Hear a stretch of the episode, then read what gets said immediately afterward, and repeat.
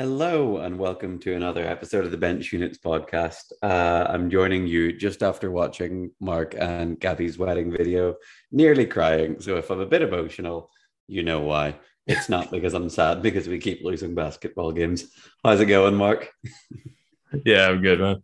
I'm glad you glad the wedding videos made you so emotional, considering you've officially now watched it before I have, which is so weird. That, that is odd. Although in in both of our defenses, we were both there, so we probably remember what happened. Yeah, that's a, a valid point. Anyway, you don't sound too croaky, so let's get through this before any of the memories come flooding back and you get all choked up. Yeah, I, I love the idea that we were talking about like coming into a podcast with a cold open, and I was like, no, we can't do that. What I can do is say hello, welcome, and then just talk nonsense. that I can do. That's But- why we're here. What is we're here. start like you mean to go on? Yes. Um, okay. So how do we mean to go on? Yeah, we're recording this on Sunday night. Uh, there's been a ton of basketball games. I had a phone call earlier today demanding to know where the Roundup podcast was because a mutual friend of ours wanted it for their drive to or from their own basketball game. So I would say that's progress, but I feel like when it's one of the people you know is a dedicated listen anyway, it probably Yeah. doesn't make a huge I difference. don't, I don't know if you can quantify like popularity of a podcast in increasing demand if it's actually just the intensity of one man's demand. Like, that doesn't count. Like more people wanting it, a normal amount is what you need. yeah. Like, you don't want one person being like, "I am now angry that I don't have this." Like not. maybe this is maybe this is how we figure out um how we're actually getting anywhere what percentage of people who listen to podcasts do you think have one of our phone numbers Oh God. Um, I would say previously it was like ninety-five. yeah I would say it might be less than fifty now. 93 No, I no fifty-five maybe. yeah I, i'd go probably just over half or how, how many people could probably get a message to us via like one degree of separation if they really wanted to Oh, Like, everyone. yeah. Like everyone. But that's like anyone, even if we got everyone who ever cares about wheelchair basketball to listen, yeah that's true for all of them. yeah like we're is- in a sport that like the highest level of like negotiations between player and team goes on in like Facebook Messenger most of the time. like, you know, like it's not none of this is real or important. That's one th- one thing we should have asked Yannick yesterday. Actually, going not yesterday, last time we recorded, um, when he was talking about how it's kind of the most professional setup and everything, and he's like, you should always do that. If you get this offer, you should do it for at least one year, even if that's all it is. it's like, do you still get the negotiation through Facebook Messenger? I really wonder if that happens. I'm sure they didn't. Yeah, it might have been WhatsApp to be fair. It's something that it's owned by Facebook. Like although that is like everything now. Like yeah. What even if What it was happens- telepathically. if Facebook was to go down? What would happen to the wheelchair basketball transfer market? Oh god, I don't know. Carrier No. pigeons. got te- got teams like just tweeting publicly, be like at hey such and such, we'll give you this much. Yeah, what do you think? We, we really need it now. Um, but anyway, Yeah, should we move? with Spain? Yeah, let's do it. Okay, games we really care about first, last, or in the order that they show up in front of us. Uh, we'll rattle through a few. There's actually quite a lot of relatively close games, but we'll rattle through some of the um, some of the less close to our heart ones early on. I think. Yes. Cool. Okay, you can choose. Okay, let's do it. So we'll get this one out of the way. Zuzenak and Valladolid was one of the early games. You probably didn't catch any of this because you'll have been warming up, etc. Yes. Is that right? Um, I did not catch any of it. You were right. yeah. So? I Fill me caught a, good, caught a good chunk of this. Um, Zuzenak looked. I don't know if this is like a matchups thing or if Valladolid just haven't figured him out, but Zuzenak looked at least competent enough to cause some trouble. I think that might be a reflection of Valladolid not being as middle of the table this year as they always seem to have been in the whole time we've followed the Spanish league. Yeah. Uh, but this was like a two point game with about four or five minutes left. Um, it ended 66 61 with a Valladolid win. So I guess it wasn't that far off a two point game. But yeah, um, it took Valladolid winning the fourth quarter by five to pull out a five point win. So pretty close game overall. Um, Adrian Perez was the big kind of contributor in this one from what I say he was eight from 14. They had a couple go. Maxi Ruggieri, eight from 14, and Yelmer Van Bruschat, eight from 15. They're kind of the three guys I think we touched on last week when we were like, if Valladolid are going to have any chance, probably these three need to take 70% of their shots and make half of them. And that's basically yeah. what they did. Yeah, fair, fair enough. Got it done. So shout out to those guys. Um, yeah, not a great there's deal there's from. A guy, Sorry, go on. So there's a guy I've just seen um, showing up on Valladolid stats whose name I have not seen before, who played 40 minutes. Andrew Westley. Yeah, West, yeah. Yeah, it's funny that it's, it says Westley Andrew. yeah, I'm not 100% sure who he is. He was there in the game. He was all right. Um, yeah, like you said, they had a pretty short rotation. They had four guys play 40 minutes and then two ones split 20 minutes each. Um, yeah, he was okay. I'm not 100% sure where they found him from, but Valladolid do seem to do this where they every now and then they're like, uh, we have no lineup flexibility. Shall we pull in like a random mid that nobody's really that aware of and see if we get some good stuff out of him? I think they've done it with they had an Iranian 2 5 last year that effectively yeah. did the same thing. He's a four, Mark. He's a four. He's not a mid. You're going to get abused for calling a four a mid. Uh, correction section. Um, oh, yeah. Yeah. Yelmer's a junior, isn't he? So they'll have an extra. I was doing the maths in my head. I forgot. Yelmer. Ah, okay. Yeah, fair enough. Um, I've got a correction section moment for you coming up, actually, but we'll get to that. Oh, okay. Uh, yeah. So, yeah, Zuzenak side, not a great deal. Jose Leap and they have that double amp, relatively young guy, Ruben Vizo, who tends to put points up, it kind of by default. Yeah. Um, so those guys carried them enough to keep it close, but I think Riley just have like Maxi Ruggieri is probably the most cookie cutter 2.5 ball handler in the world, but that might be enough to get it done in a close game against a team that doesn't have enough scoring. Yeah, Maxi's always like pretty good. Yeah, like he's he's real small, which is kind of what gives him problems. Yeah. Like, but no, he he he can get it done, man. Like as you say, like ended up eight from fourteen. yeah. No. like eight uh, from fourteen in a game that goes to sixty six. Like. Yeah, uh, I think we've had the same conversation about him a couple of times where we've both been like, "I'm not sure if he's good or not," and then there's almost always a game where he is. yeah, fair enough. Yeah, he's no, he's always he's always pretty good. Yeah, yeah, he, like he kind of he is he's deniable in a way that like that sort of top level of guys are just gonna like get theirs, and like I've seen him be shut down by like really good teams. But yeah, he's he's good, man. Yeah, been doing it for years. Like he's been, you know what I mean. You get like not much to say about someone who's been knocking around for I don't even know how long in Europe.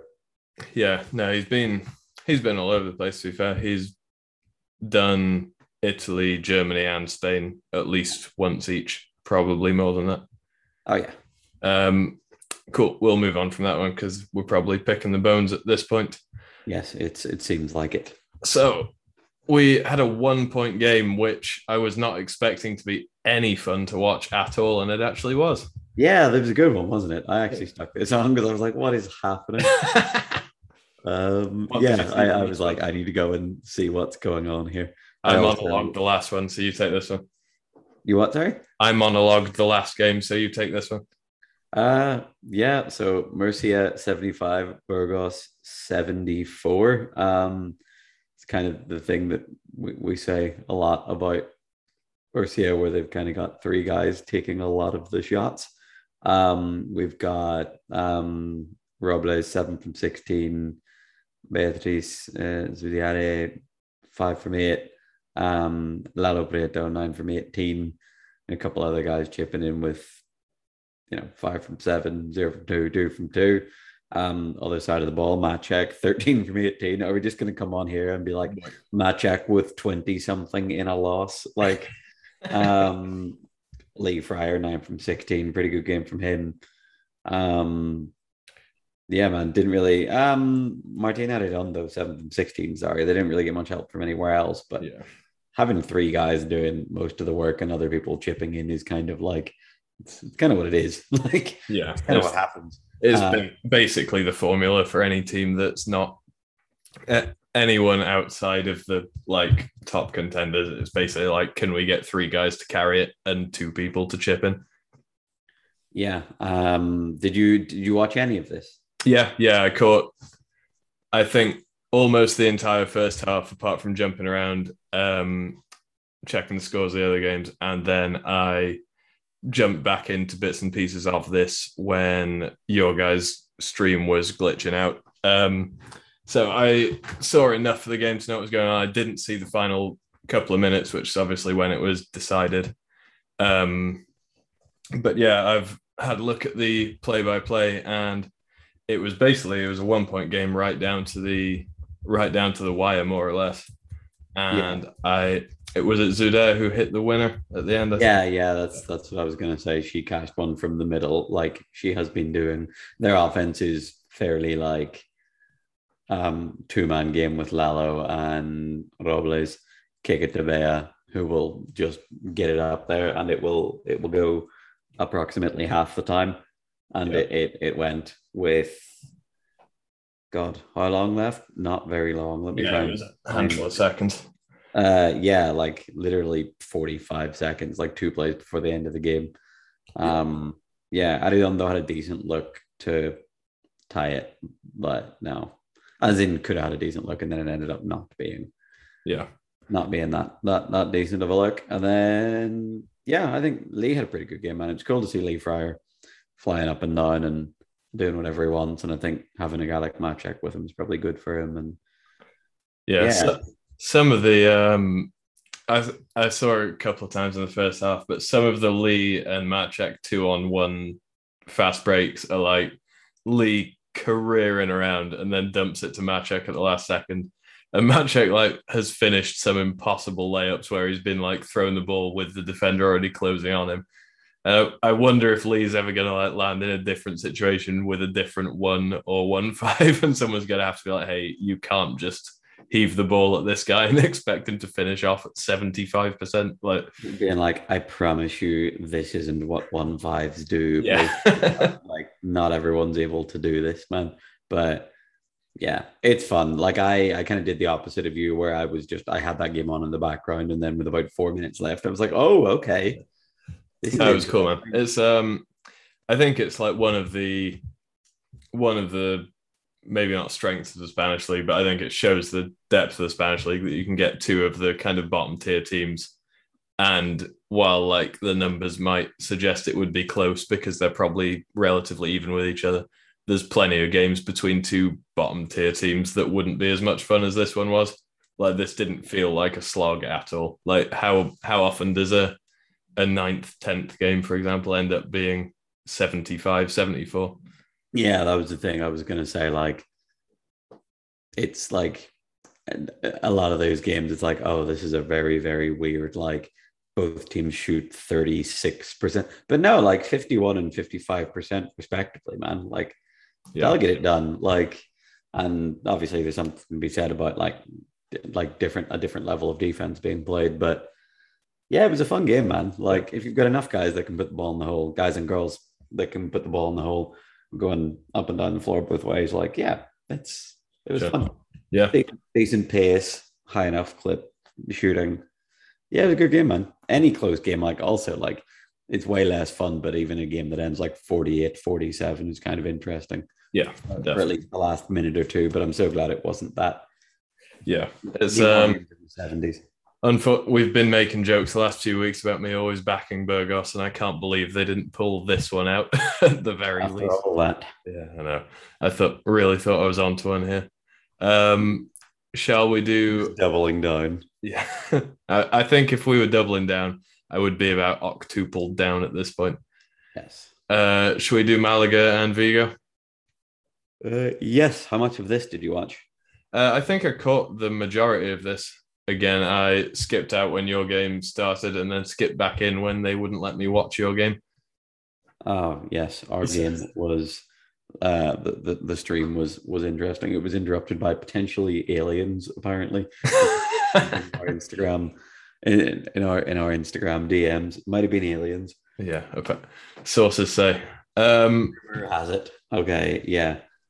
Yeah, the, Abdi doing Abdi things with 21 points, 10 from 19. Yeah, that's uh, keeping it going. 17, not as good as he's been in the last couple of weeks, obviously, but yeah, 17's not bad. I think um, Cosarino has been big for them the last few weeks as well, and really, really didn't shoot the ball well this time. It was three from 12. But I think all three of the ones he hit were pretty impactful in terms of momentum or like putting them a couple of points ahead when they, or I think there was even one where he got dumped the ball under the basket, missed it, gathered his own rebound and put it back in with a foul. And that was when it was about a five point game. So yeah. he kind of stuck it out through the um through the struggles. But it's I mean, he's new on the scene in Spain, but I think I was relatively surprised to see him struggle shooting because he seemed pretty knocked down from every other game I've seen of his so far. Hmm. Yeah, he's kind of didn't start off great, and then obviously had one good game when when it really mattered to us yeah. specifically. It didn't, actually, you know what I mean? Like he, he he had that big one against Ilunion, wasn't it? Because he heard you say Malaga couldn't um, stick it to one of the top teams. I don't think he listens to this. Uh, he might do, probably not. Um, Probably not. He's um yeah, that that was enough to get those guys to 60, and Vigo only ended up with 52. Um, Fabian Romo seven from 12, Alejos five from 13. Um, kind of just that's and twos and twos and fours from everyone else. Two players on 18, and everyone else in single figures. Yeah, it's um when you have like seven guys, that's not getting done. If everyone else is in single figures and you have twelve players, it might get you somewhere. But yeah, this is um the big the big stat on this one is Vigo. I was just looking because we talk about Romo and Alejos's shot attempts a lot as kind of Vigo's barometer. So mm-hmm. they got 25 shots up between them out of only 47 to- total shots for Vigo. Yeah. And Malaga got 72 shots up. Yeah. Which seems massively. Um, I'm, I struggle with these Spanish box scores because all the initials for the categories are different. So you might 11 turnovers. Yeah. And however, Malaga had 12 turnovers. yeah. um, offensive rebounds 11, uh, 11 to 2 offensive rebounds. But that's oh, still, there you go. That's that still only nine possessions. I don't know where those shots came from. Um, oh, weird, man. But yeah, so also considering we do a podcast once a week based mostly on what looking at stats in a league where the stats aren't reliable is not great. But yeah. Well, people didn't need to know that, but I guess you've said it out loud now. Um, I have said it out loud. You're correct. So yeah, I mean, this was that was really it. If Vigo are only going to get 47 shots up, that kind of instantly puts a cap on how many the top couple of shot takers are going to take. And as we've said before, 25, com- 25 combined shots from those guys isn't going to get it done in any example we've seen so far. No. Also, sh- shout out to Rodrigo Perez from Malaga playing 18 minutes and being plus 18 in the plus minus column. Oh, legend. Love they, that they should definitely lean on that lineup a bit more. If he'd have played 40 minutes, they'd have won by 40. It's quick maths. I like it. Thanks. Um, it's probably, probably, probably. probably about as reliable as these stats. right. Shall we shift on? Yeah. Okay. Uh, where do you want to go to next? Uh, what have we got next? Do we have to? Yeah, I think we probably. Oh, we've got Ilunion. Ilunion Las Rosas. Las Rosas. We'll hammer this one out, then we'll get into the juice. Into the juice. Yeah, big game from Bill, man. Yeah, this one was actually. I turned this on at halftime, and it was not close, but it was Ilunion by what twelve at halftime, I think. It is. Did we say Ilunion seventy, Las Rosas forty one? Because we should have and all and have now. We have now. Um, yeah, it was like 12 at halftime and it was kind of like looked like a typical game where the stronger team comes in and like hey don't worry we'll we'll roll this one and then it takes a little while to get going. Yeah. And that's never a great feeling when you're only up like a relatively small amount at halftime but Ilunion evidently did get it rolling because they pushed it out to a 41 70 difference. Yeah, uh, Bill with 28 points, 24 rebounds, um, which is quite nuts. Greg with 22 and nine. Yeah. Um, 24 rebounds is preposterous, man. seven offensive rebounds. They don't have the size to deal with someone like Bill at all, Yeah. man. No, that's fair. Um, yeah, Es- big especially It if they're- seem like. Sorry, go ahead. I was going to say, especially if they're out chasing Greg around, which the Ilunion were running the double screen for Greg on the weak side a lot. So it Yeah. was like swing the ball over to Greg, and then the guy who was the highest in the three man defensive stack chasing all the way out over the top and getting dragged baseline. So I guess that's re- offensive rebound opportunities galore if you're pulling the defense that far out of position.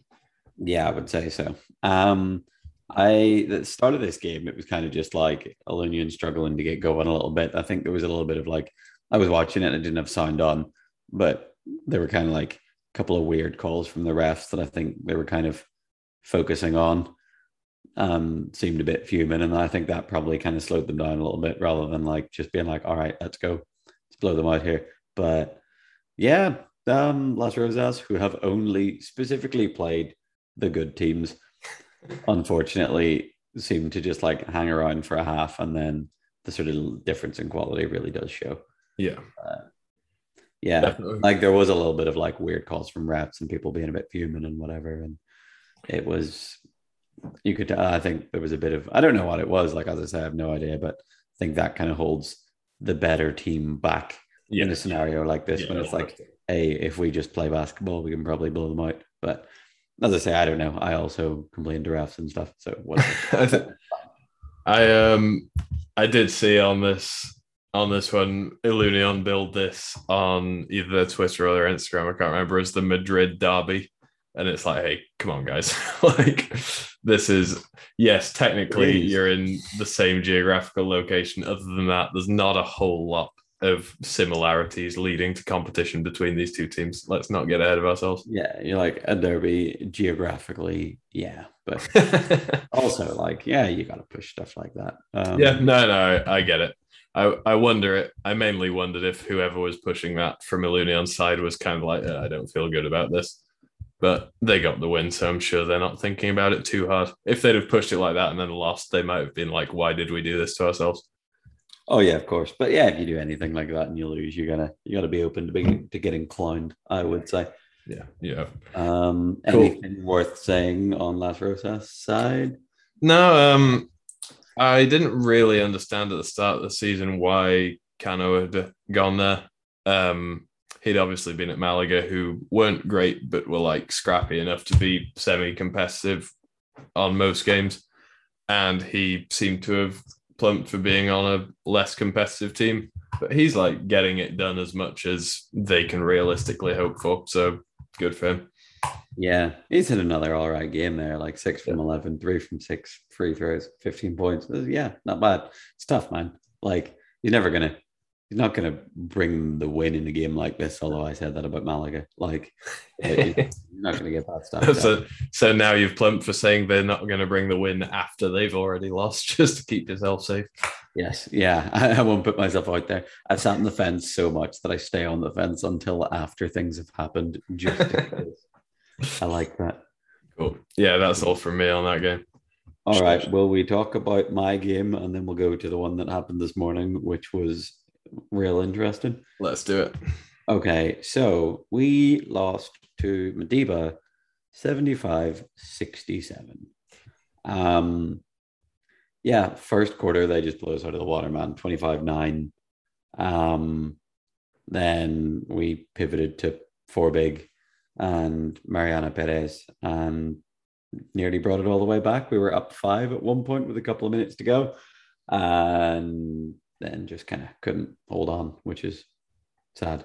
But yeah, Yep. uh, Mideba Mideba were pretty good for large parts of the game, and then fair play at the end of the game. Phil kind of took it for us, took it from us, Yeah, um, which is cool, man. Like it's, um, it's yeah, I'm super disappointed. It's super hard to like just be like, eh, yeah, it's fine. Uh, that was that was real disappointing because I really thought thought we were gonna go get that one, especially after coming back all the way. I think there's a thing of you make a comeback. A lot of games you see if you're down big, teams will come back to like down five and then never break through that. But the fact that we got to the other side of that, I thought we thought we kind of had it there. Yeah, definitely. it was it was not to be. Um, as I say, fair play, Phil Pratt. Um, he went in, yeah, he went and got it. Ended up with twenty six, nine, and eight. Which is a hell of a stat line. Yeah. Um, John, um, jo- John Hernandez is so good at basketball. Uh, in, in his Bilbao revenge game as well. yeah, six from 13, eight from nine free throws, which killed us as well. We send people to the line a lot in this team, and Sure. teams seem to shoot 80% against it. Um, yeah, well, no, we shoot, we, we've sent good free throw shooters to the line and they've made them like, Yeah. you know what I mean? like we did last week, we sent Jorge to the line 11 times and he made eight or nine. And it was like, well, yeah, he makes free throws. Like, Yeah. cool. Um, good second half from Massier is one thing I would say. Like, he kind of came out a little slow in the beginning. I uh, don't really know why. I, yeah. Um, second half came out swinging. I was like, all right, here we flip and go. Yeah. Like he he came out third quarter and hit a couple of shots and a couple of assists, and I was like, oh, all right, all right. Yeah, We're we're in business. at this. Nineteen assists. Yeah, I was just about to point that out. He um even in the first half, I think he was scoreless for the first half, or at least hadn't made an actual field goal. He might have made free throws at um at halftime. But yeah, he even in the first half was kind of putting up seven or eight assists when he wasn't affecting scoring wise.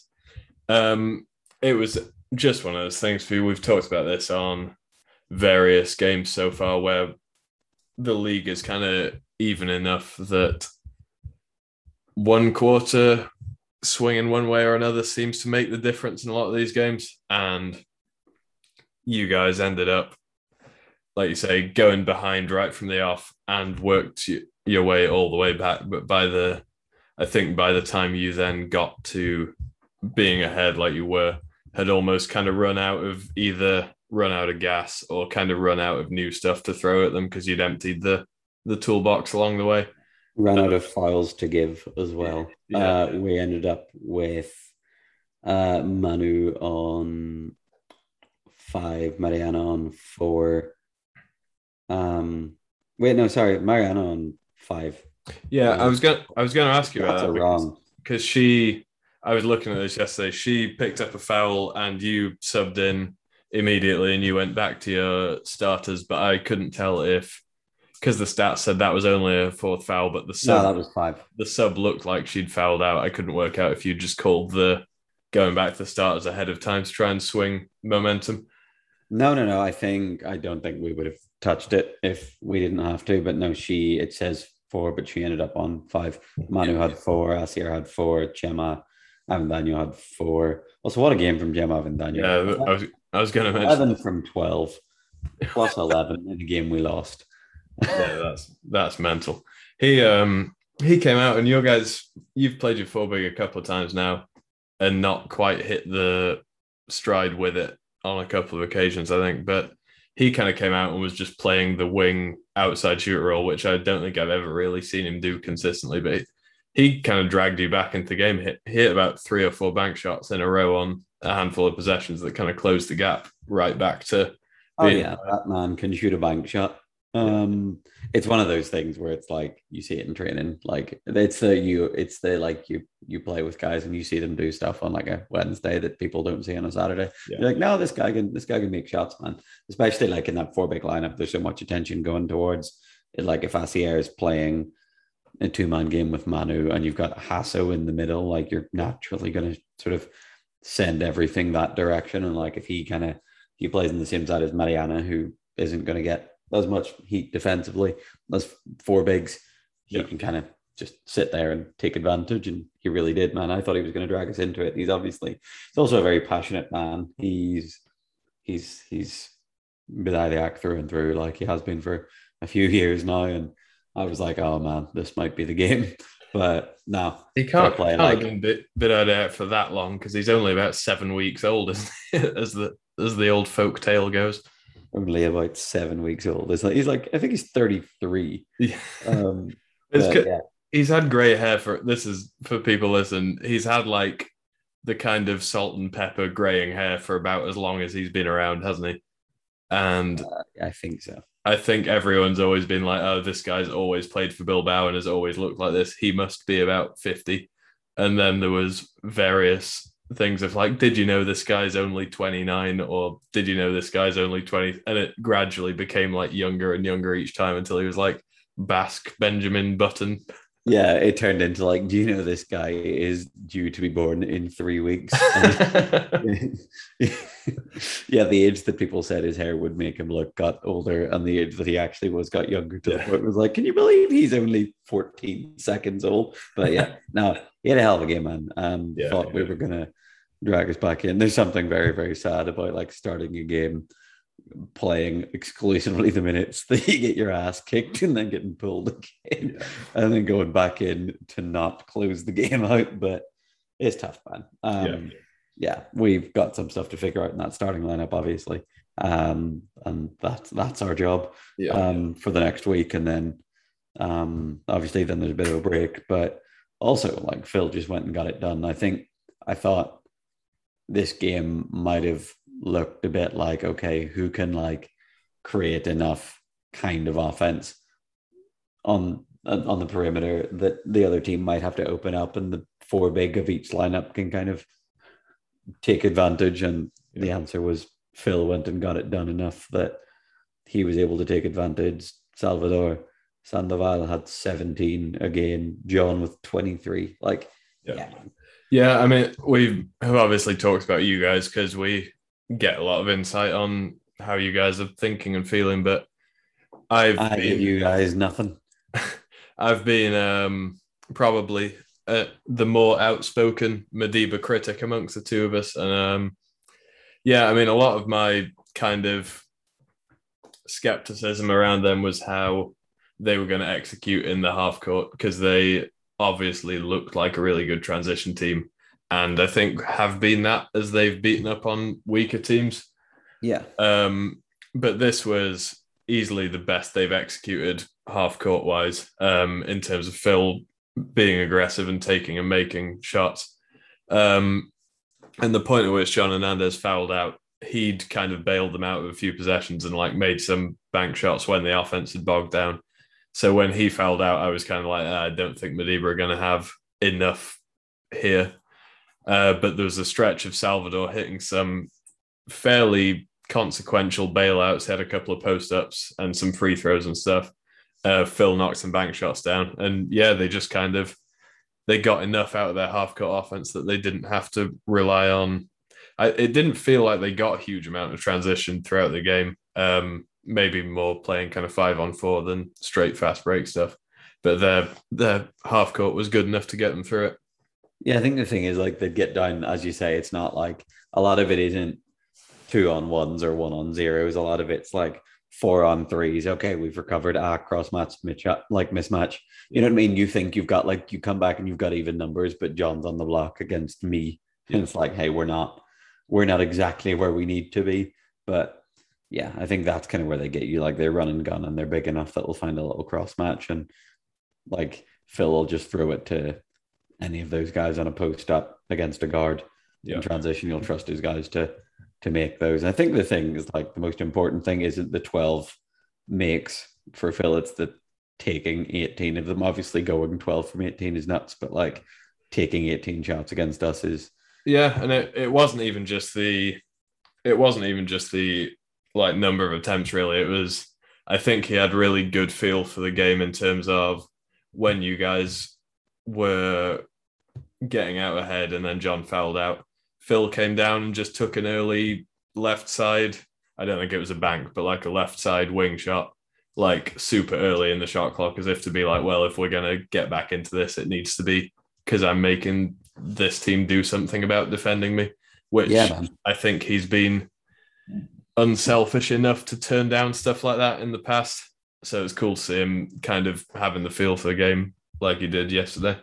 Yeah, it's a thing of like he's like a natural like passer and a facilitator because he's so good at that sort of stuff. He loves creating and he's like he's very, very talented with it and works on it a lot. And it's just that thing of like when he gets scoring as well, that doesn't go away either. Like he's not like scoring or facilitating. Like he can come into games and be facilitating, but not looking to score. But like that creation part of his brain stays with him, even if he's knocking shots down. So you start jumping and the game just opens up for him, and everyone's a little bit further away than they used to be, or a little bit closer to him than they used to be. And then it just like it looks makes it look easy sometimes, but Yeah, sure. it, it's not. But no, that that really, really helped him. And yeah, as I say, fair play. He went and took it from us. Well done. Uh, Um, yeah. Um, so will we talk about the game this morning, the most interesting game of the weekend? We can do. I think my blood pressure is just about recovered from it. yeah, what a mad game. So Albacete, I was not prepared for this on a Sunday morning. I'll just say. Albacete 78, Gran Canaria 76 in overtime. Mayhem. Oh, yeah, complete chaos. So top scorer is Kyle with 28, Kyle March with 28, Jorge Salazar with 22. Um, Yeah, yeah, man. What were your? I assume you watched this live, like I did. I think I watched it like 10 minutes behind just so that I could skip like half times and Yeah. stuff. But hell of a game. Um, yeah, I mean the Albacete kind of got out ahead early, and Gran Canaria actually missed some relatively makeable shots first quarter. Um, they hit a couple. They probably counteracted it by hitting a couple of big ones. Rose hit a huge, like eighteen foot post up with a foul. Oh, that Um, was that was nuts. yeah, and yeah, so it was a five point game for Albacete at the end of one quarter. Um, and then, yeah, they kind of stretched it out, and Gran Canaria won both quarters in the second half by five points. Uh, the kind of closing run was Jorge Salazar getting inside a lot, which I've mentioned.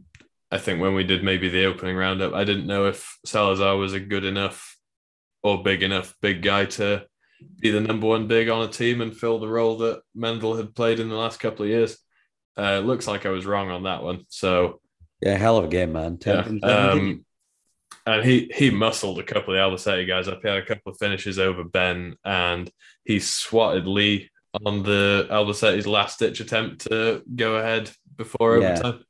Uh, yeah, there's a couple of those like when you watch games, when you watch stuff like that, there's a couple of things that like obviously the team that comes out in the wrong end of it looks at the ref and you're like, I wish the stream was good enough quality and they had different camera angles so I could see if there was actually files or anything going on there, but no call. Yeah. So fair enough. But yeah, man, 10 from 17, a hell of a game. Um Yeah, and I think it was it was Albacete's depth in overtime that was kind of like Albacete tweaked lineups a lot throughout the game, um, and kind of did Filipski without Gaz, then Gaz and Lee, then Gaz and Filipski. I think they ultimately closed out with with Ben in there as kind of the inside presence. Um, yeah, they went Gaz and Lee and then Lee got his fifth file yeah, with a little bit to go. So they had to go without him, which is tough, man. Seven, he was seven from nine at that point.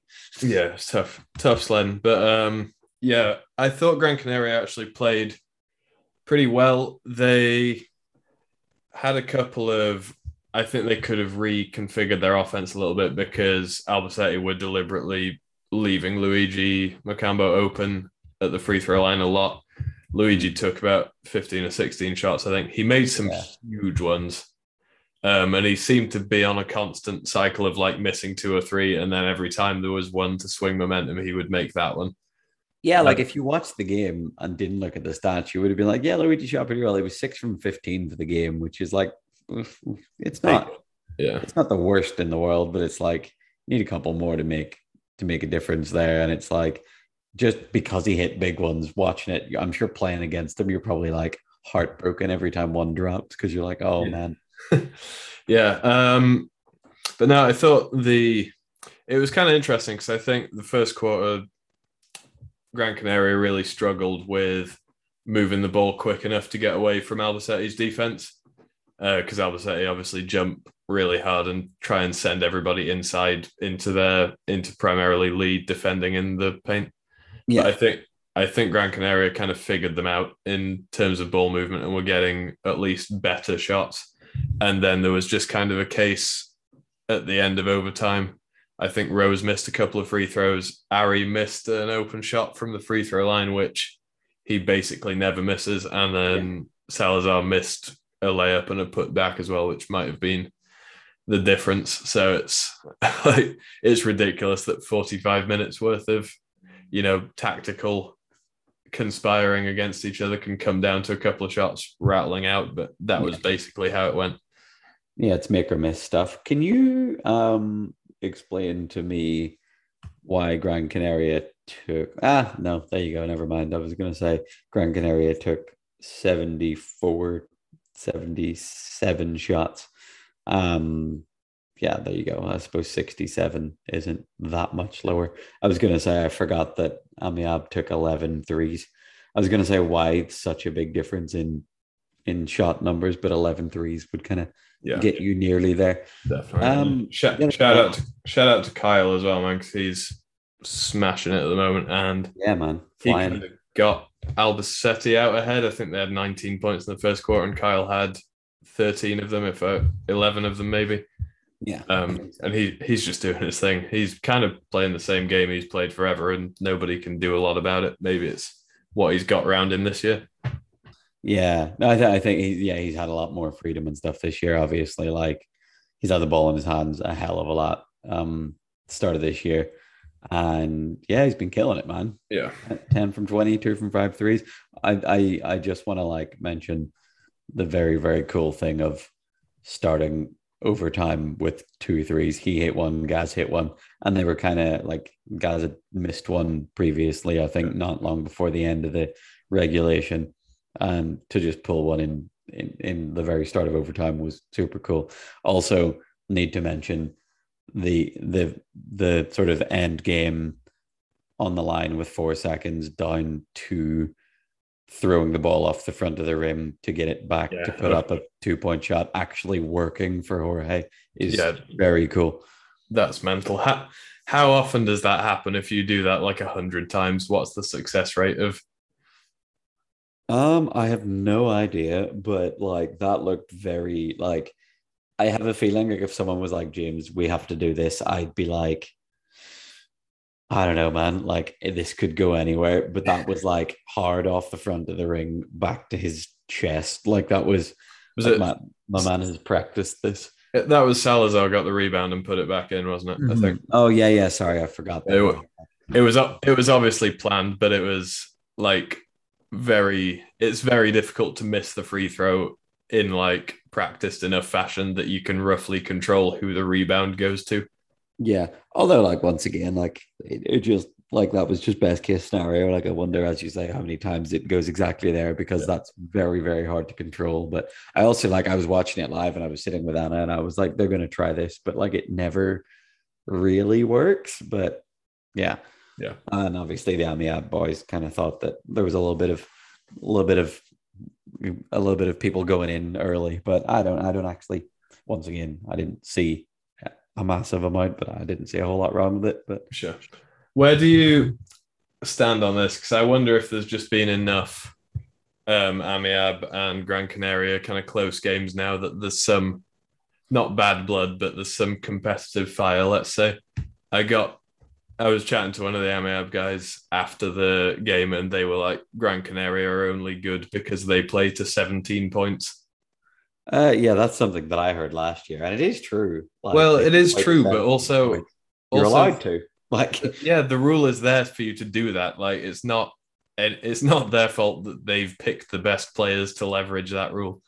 Yeah, like the, the one of the great inefficiencies in wheelchair basketball in terms of things to exploit is points reductions. Like, why wouldn't you? Yeah. Like, if you're telling me that I can play more guys that are 21 and 11 months old than somebody's a month. You know what I mean? Like, it's like, yeah, the and to be fair, then the rule comes around and bites people when we when Spanish teams go and play EuroLeague and don't get the reduction. Yeah. Uh, like that has been a problem for years. So, yeah. Yeah. Um, but yeah, no, like I, I heard that. I heard that all summer. Um, I've, it's- it- I've it- heard it a couple of times, but it's like so the the people with the reductions for if anyone is listening and hasn't kind of hasn't put two and two together, the people with the reductions are Rose getting a point and a half off being a woman and Ari getting a point off for being a junior. And yeah, like there's no other contending team where it, if it was like, hey, do you want Rose Hollermann and Ari Twide for this whatever they're being paid in Gran Canaria and slot them into your team and get the points reductions? Nobody's going to be like, well, no, because we don't believe in playing to 17 points. Because it's like, yes, please, we'll have them. Yeah. And then, but it's like, I guess uh, the way to like look at that is if you go, Jorge is an, an immovable object in that team. So say you go, Jorge is a four, both of those guys is three fives. What do you have left to play with? Two and a one? Yeah. Yeah. Like, so. does that team get it done on any like real level? I think I think it gets it done against some teams, but Yeah, I think it, it's struggles pro- If you look at the two other guys they play are a three five center and maybe the tallest two five in the world. Um, yeah, like I think those guys like a, that team with a two and a one struggles for size at least. Yeah, Um, I think they do. But also, Rose will always be female, and Ari won't be a junior forever. But by the time he's not a junior, he'll be a more than competent three five. So it's not like you're bending the rule to like an incredible degree. You're just like we found the best woman and junior player available to us, and we make it work. yeah, like my whole thing is like I I I'm, I was on board with it for two years and I'm not not on board with it now that I've left. Like we have Manu who is a three who plays as a two. Like it is like the rule is there to be used. Like the rule you can change it if you want. Like there's a thing of like I think teams that don't use it can be a bit like ah like we don't need that. And you're like well well okay then, but like Yeah. then that's the last we're going to talk about it. like it, this better not come up again. But like yeah, it's true. They played to 17 and a half. We played to 17 and a half last year or 17. Sorry. yeah, it's Um, 72. Yeah. Uh, it's it, it's a weird one. The argument doesn't really make any sense in my head, but it's I think it's a people probably don't like it because their team isn't built that cohesively or something. I don't know, but it's Yeah. If you want to hear us actually analyzing the pros and cons of the junior reduction, go back and check out our Champions Cup review from last year. I also think we Oh, yeah. spoke a little bit about it with the Matt Scott episode. yes. Um, so yeah, go back and check those out if you want, because you have, you we have a actually- way better memory for this stuff than I do. thanks. Um, yeah, go, yeah, we actually go in depth about whether it's harmful to teams who then have to go to Champions Cup and not play their lineups or whatever, or whatever he says. right, that's it for Spain. Shall we have a quick rattle around elsewhere? Yes. So, most exciting thing that happened in any other country, I believe. I say in any other country, I mean in any of two other countries or three other countries who have wheelchair basketball leagues. Um, the Italian Cup final was on. Yep. but it wasn't streamed anywhere except on Rai Sport, which is illegal to access outside of Italy. And since we would never do that, And definitely don't have NordVPN installed. can, yeah, considering I didn't originally get NordVPN to watch GB play USA in Italy two summers ago, um, yeah, no, we didn't watch that because we, we couldn't. Is basically Yeah. Um, but yeah, shout out to Santa Stefano, man. They have kind of the Italian league's gone through a lot of shifts at this point, and Santa Stefano had- had initially kind of gotten rid of a lot of their foreign players and turned themselves into the centre for junior development. Yeah. Um, they've got a couple of foreigners back in now. There's one English guy who's there. Shout out to Ollie Griffith Salter, who popped up on the stat sheet. I had no idea he was abroad. I thought he was Welsh, Yeah, same thing. British anyway. Yeah, English and Welsh are the same, like more so than any of the other countries in the UK. Yes, you're right. I say that all the time. Yeah. I wouldn't be allowed to say that. Um, but yeah, he's there. Um, Dimitri Tanghe, the Belgian guy's been there for ages, but the vast majority of their team is just Italian guys who they've coached up from being juniors. So Yeah. shout out to them, um, winning Coppa Italia and beating Cantu, who again are mostly Italian guys at this point. Um, Italian guys, Ian Sagar and Sophie Carrigill, I believe. yeah, that's basically Which it. is like, hey, this team's going to be full of Italian people, and then two English people. Guess who they are? That's like a strange combination. But Well, Sagar being from Barnsley as well would seem like the weirdest fit on an Italian team. But he, I think he's an Italian citizen at this point, isn't he? yeah, yeah, he's married and living in Italy and has like has been working in Italy and has Italian kids. Like, yeah. Also, I think his Italian's like near flawless. Apparently, it's just very funny to hear him switch. Yeah, uh, I think I've heard him doing an interview in Italian as well, and it's like, what's going on? How does this guy with this accent sound so musical when he switches languages? Ah, Um, Italian. What, what, what a language! What a place. Uh, allora, um, so yeah, San Stefano win that one 62-57 in overtime. low scoring game. I'm actually, I might actually try and find that somehow. Like, get in touch with someone on one of the teams and be like, "Have you guys got a recording of it?" Yeah, it's definitely worth getting hold of. Um, I'm sure Sagar probably has access to it if if nothing else. Ask some of the people on the team that won because they'll be like, "Yeah, we have it. Does anyone want to see it?" But can't you guys might be like, "Yeah, we burned it." I say that as if a recording of a video is a physical thing anymore, but you know, yeah, we burned the old VHS tape. we Um, burned it. It's now on a CD. Wow, that's even outdated. Wow, I can't even make a joke. So, yeah, uh, well done, San Stefano. Obviously, the Coppa Italia is just kind of a standalone tournament based on results of last year. So it's a bit of a nothing that's happened in the Italian league so far really portends as to who gets to qualify or any of the seeding or anything. Um, but I think the fact that it's kind of a mini tournament and ended up with a Cantu versus San Stefano showdown probably shows us the way forward for the Italian league this year. I would say so. That's where my money would have been Yeah, by the end of the year. unless um, Adolfo Berdun has anything to say about it with Giulianova, but that probably remains to be seen. Yeah. Cool. Shall we do Germany real quick? Cool. Yeah, let's rattle through Germany. Wicked. Okay, so let's start with our favorite. This isn't really a segment, is it? But our favorite gimmick. So let's see. Trier scored 44 points in a 44 to 88 loss against Lahn-Dill. How many points did Dirk Passiwan have? Uh, so I was speaking to Yannick about this more recently than we have spoken to him on this podcast. Um, he was on the phone to Hasso, and I was like, I, I told him that we have a how many is Passiwan going to score a bit, and he was like, well, I hope not many because even like whether we win or not, like considering we've spent a full week talking about how to not, not let one guy go off on us, like I hope he doesn't have that many. But if they only had forty four, I'm going to go 20, 22. You're actually a bit high on this one. You had 17. Ah. So Good Yeah. job, Landilly. You've managed to stop the you've managed to stop the the inevitable flood of points that Yeah. come in from that guy. the one man wrecking crew. Um, He's amazing because he's like 40 something as well, isn't he? Like he's an older guy. Well, he, he bet the thing is he's like we I think we use wheelchair Jokic for a lot of comparisons for various. I've called Asia wheelchair Jokic in various scenarios, but Passiwan's almost like Jokic, like in how much he is determined to not move to get the job done. He's like, yeah, I'm kind of behind the screen. Oh, they want me to take one dribble off. What if I fake a dribble and then shoot it immediately? Yeah. Like, it- just the thing of like get him just inside the three point line with the ball above his head, you might be in some trouble. Yeah. like, economy of bucket getting. That should be Passiwan's um, autobiography title if he ever I writes it. say, write a book, sir. Yeah. Show me Um. For Lahn-Dill, 26 for Hiro Kozai, 18 for Tommy Boma, and 14 for Brian Bell.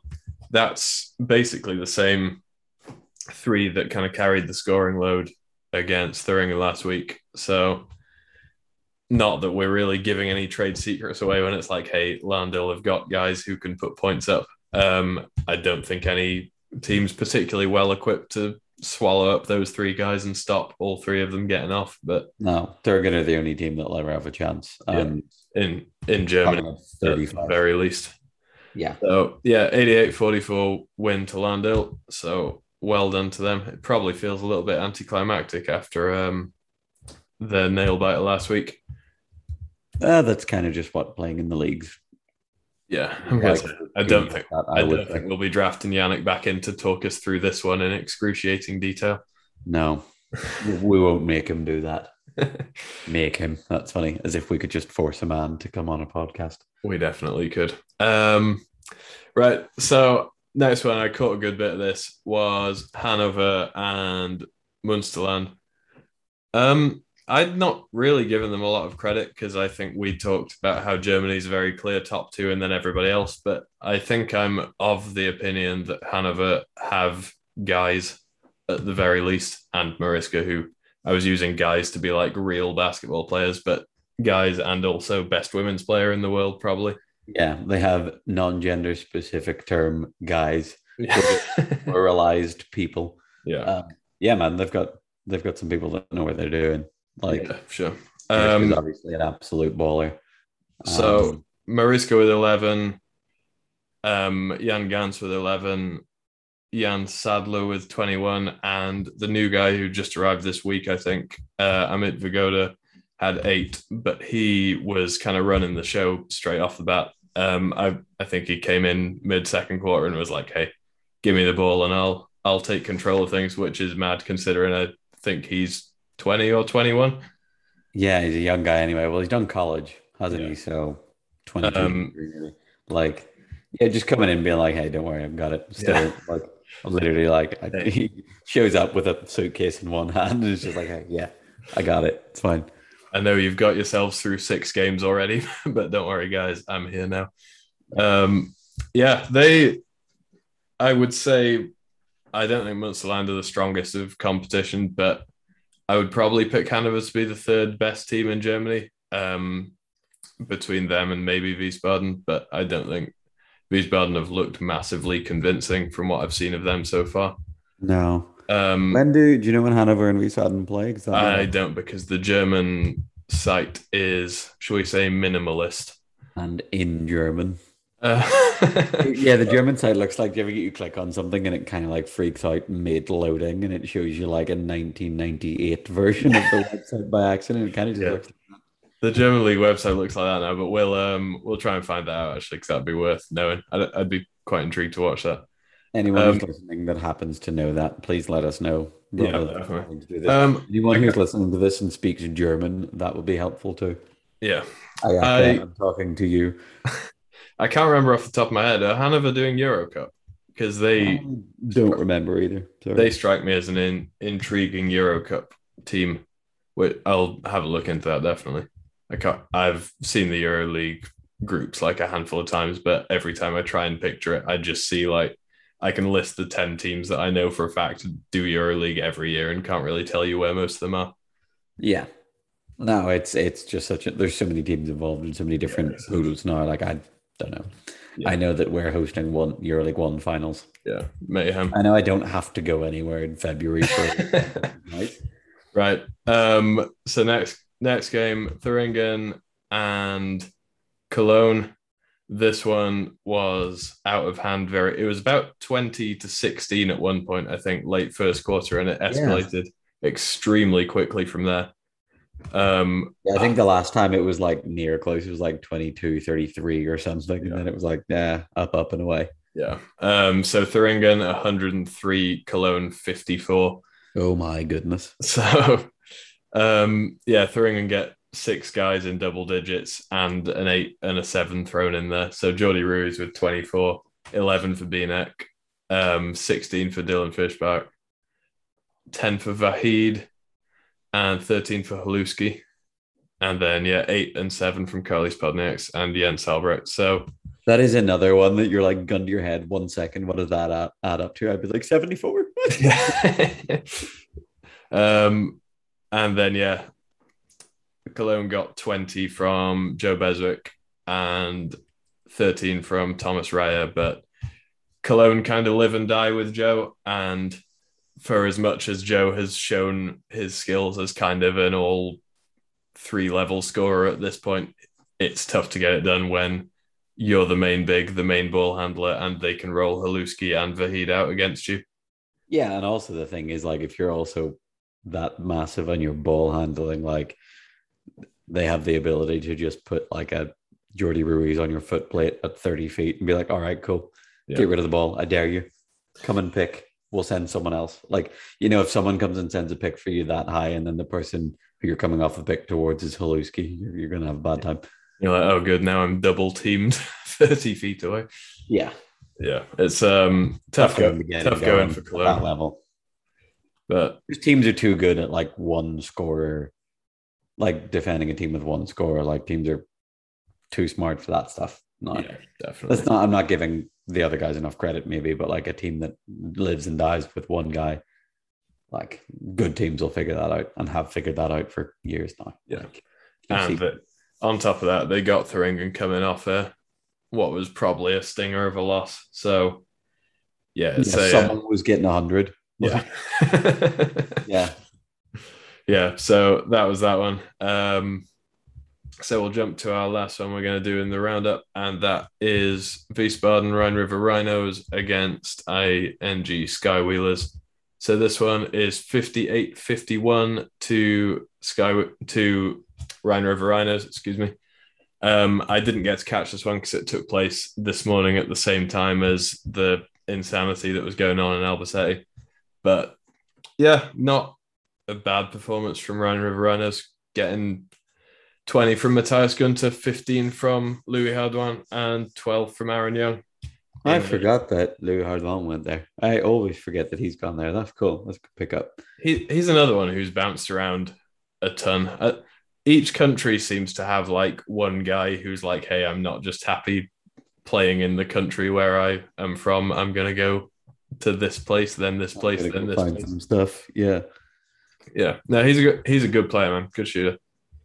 Um, but yeah, fifteen for him, twenty for Matthias, and twelve for Aaron is probably going to get it done in a game decided in the fifties. Um, Oh yeah, for sure.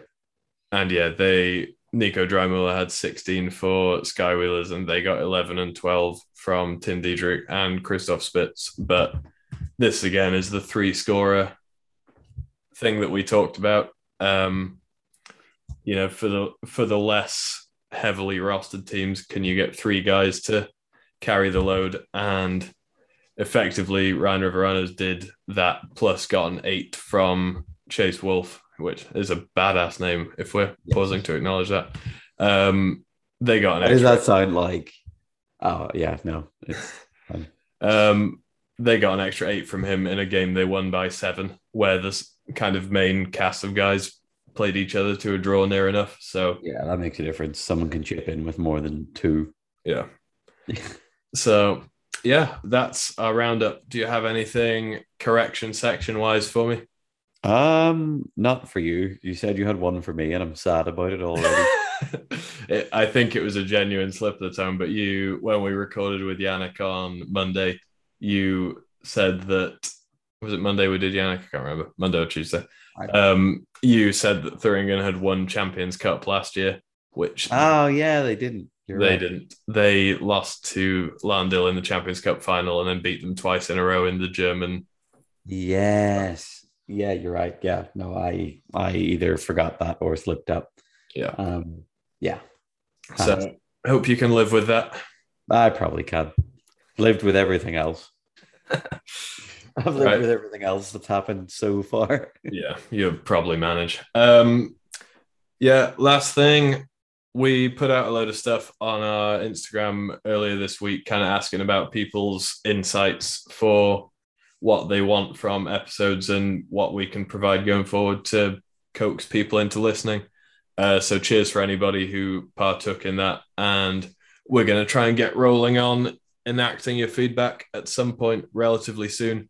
Um, but regardless of that, we're only like a week into November and our listens are going up and up. So thank you to anybody who's making the effort. And I've even had a couple of people telling me they're sharing it kind of every chance they get with anyone who will listen. So if you're those people, thanks a lot. If you're not those people, be those people. Yeah, I think that's the thing where it's like the social media part of it is still quite insular. Like we probably have more people finding the social media from the podcast than the other way around. Yeah. So I think this would actually it's a small enough thing that would grow by word of mouth as much as anything else. So if you're the sort of person that likes listening to people talk nonsense about wheelchair basketball and you know other people that might be into something similar, please let them know because yeah, that's kind of how these how these things happen. And it's not that we're dying to make this grow into something massive, but it's just like we enjoy doing this and we enjoy that other people who are into this sort of stuff get some sort of a kick from it. And obviously, the more we can bring that to people, the better, because then kind of rolls into more feedback, into more improvements, into us having a better time, and hopefully, you guys having a better time listening to it. So, yeah, man. And the, the ultimate goal is to build somewhere we can actually call Bench Units HQ rather than just referring to wherever we happen to plonk our laptops and microphones and be like, okay, this is Bench Units HQ for the next hour. Yes, our goals are bench unit HQ and to blow up and act like we don't know nobody. To quote a Vine. um, yeah. Um, no, cool. Thanks for listening. Thanks for telling a friend to tell a friend. And yeah, until next time. Thanks a lot, guys. All the best. Bye.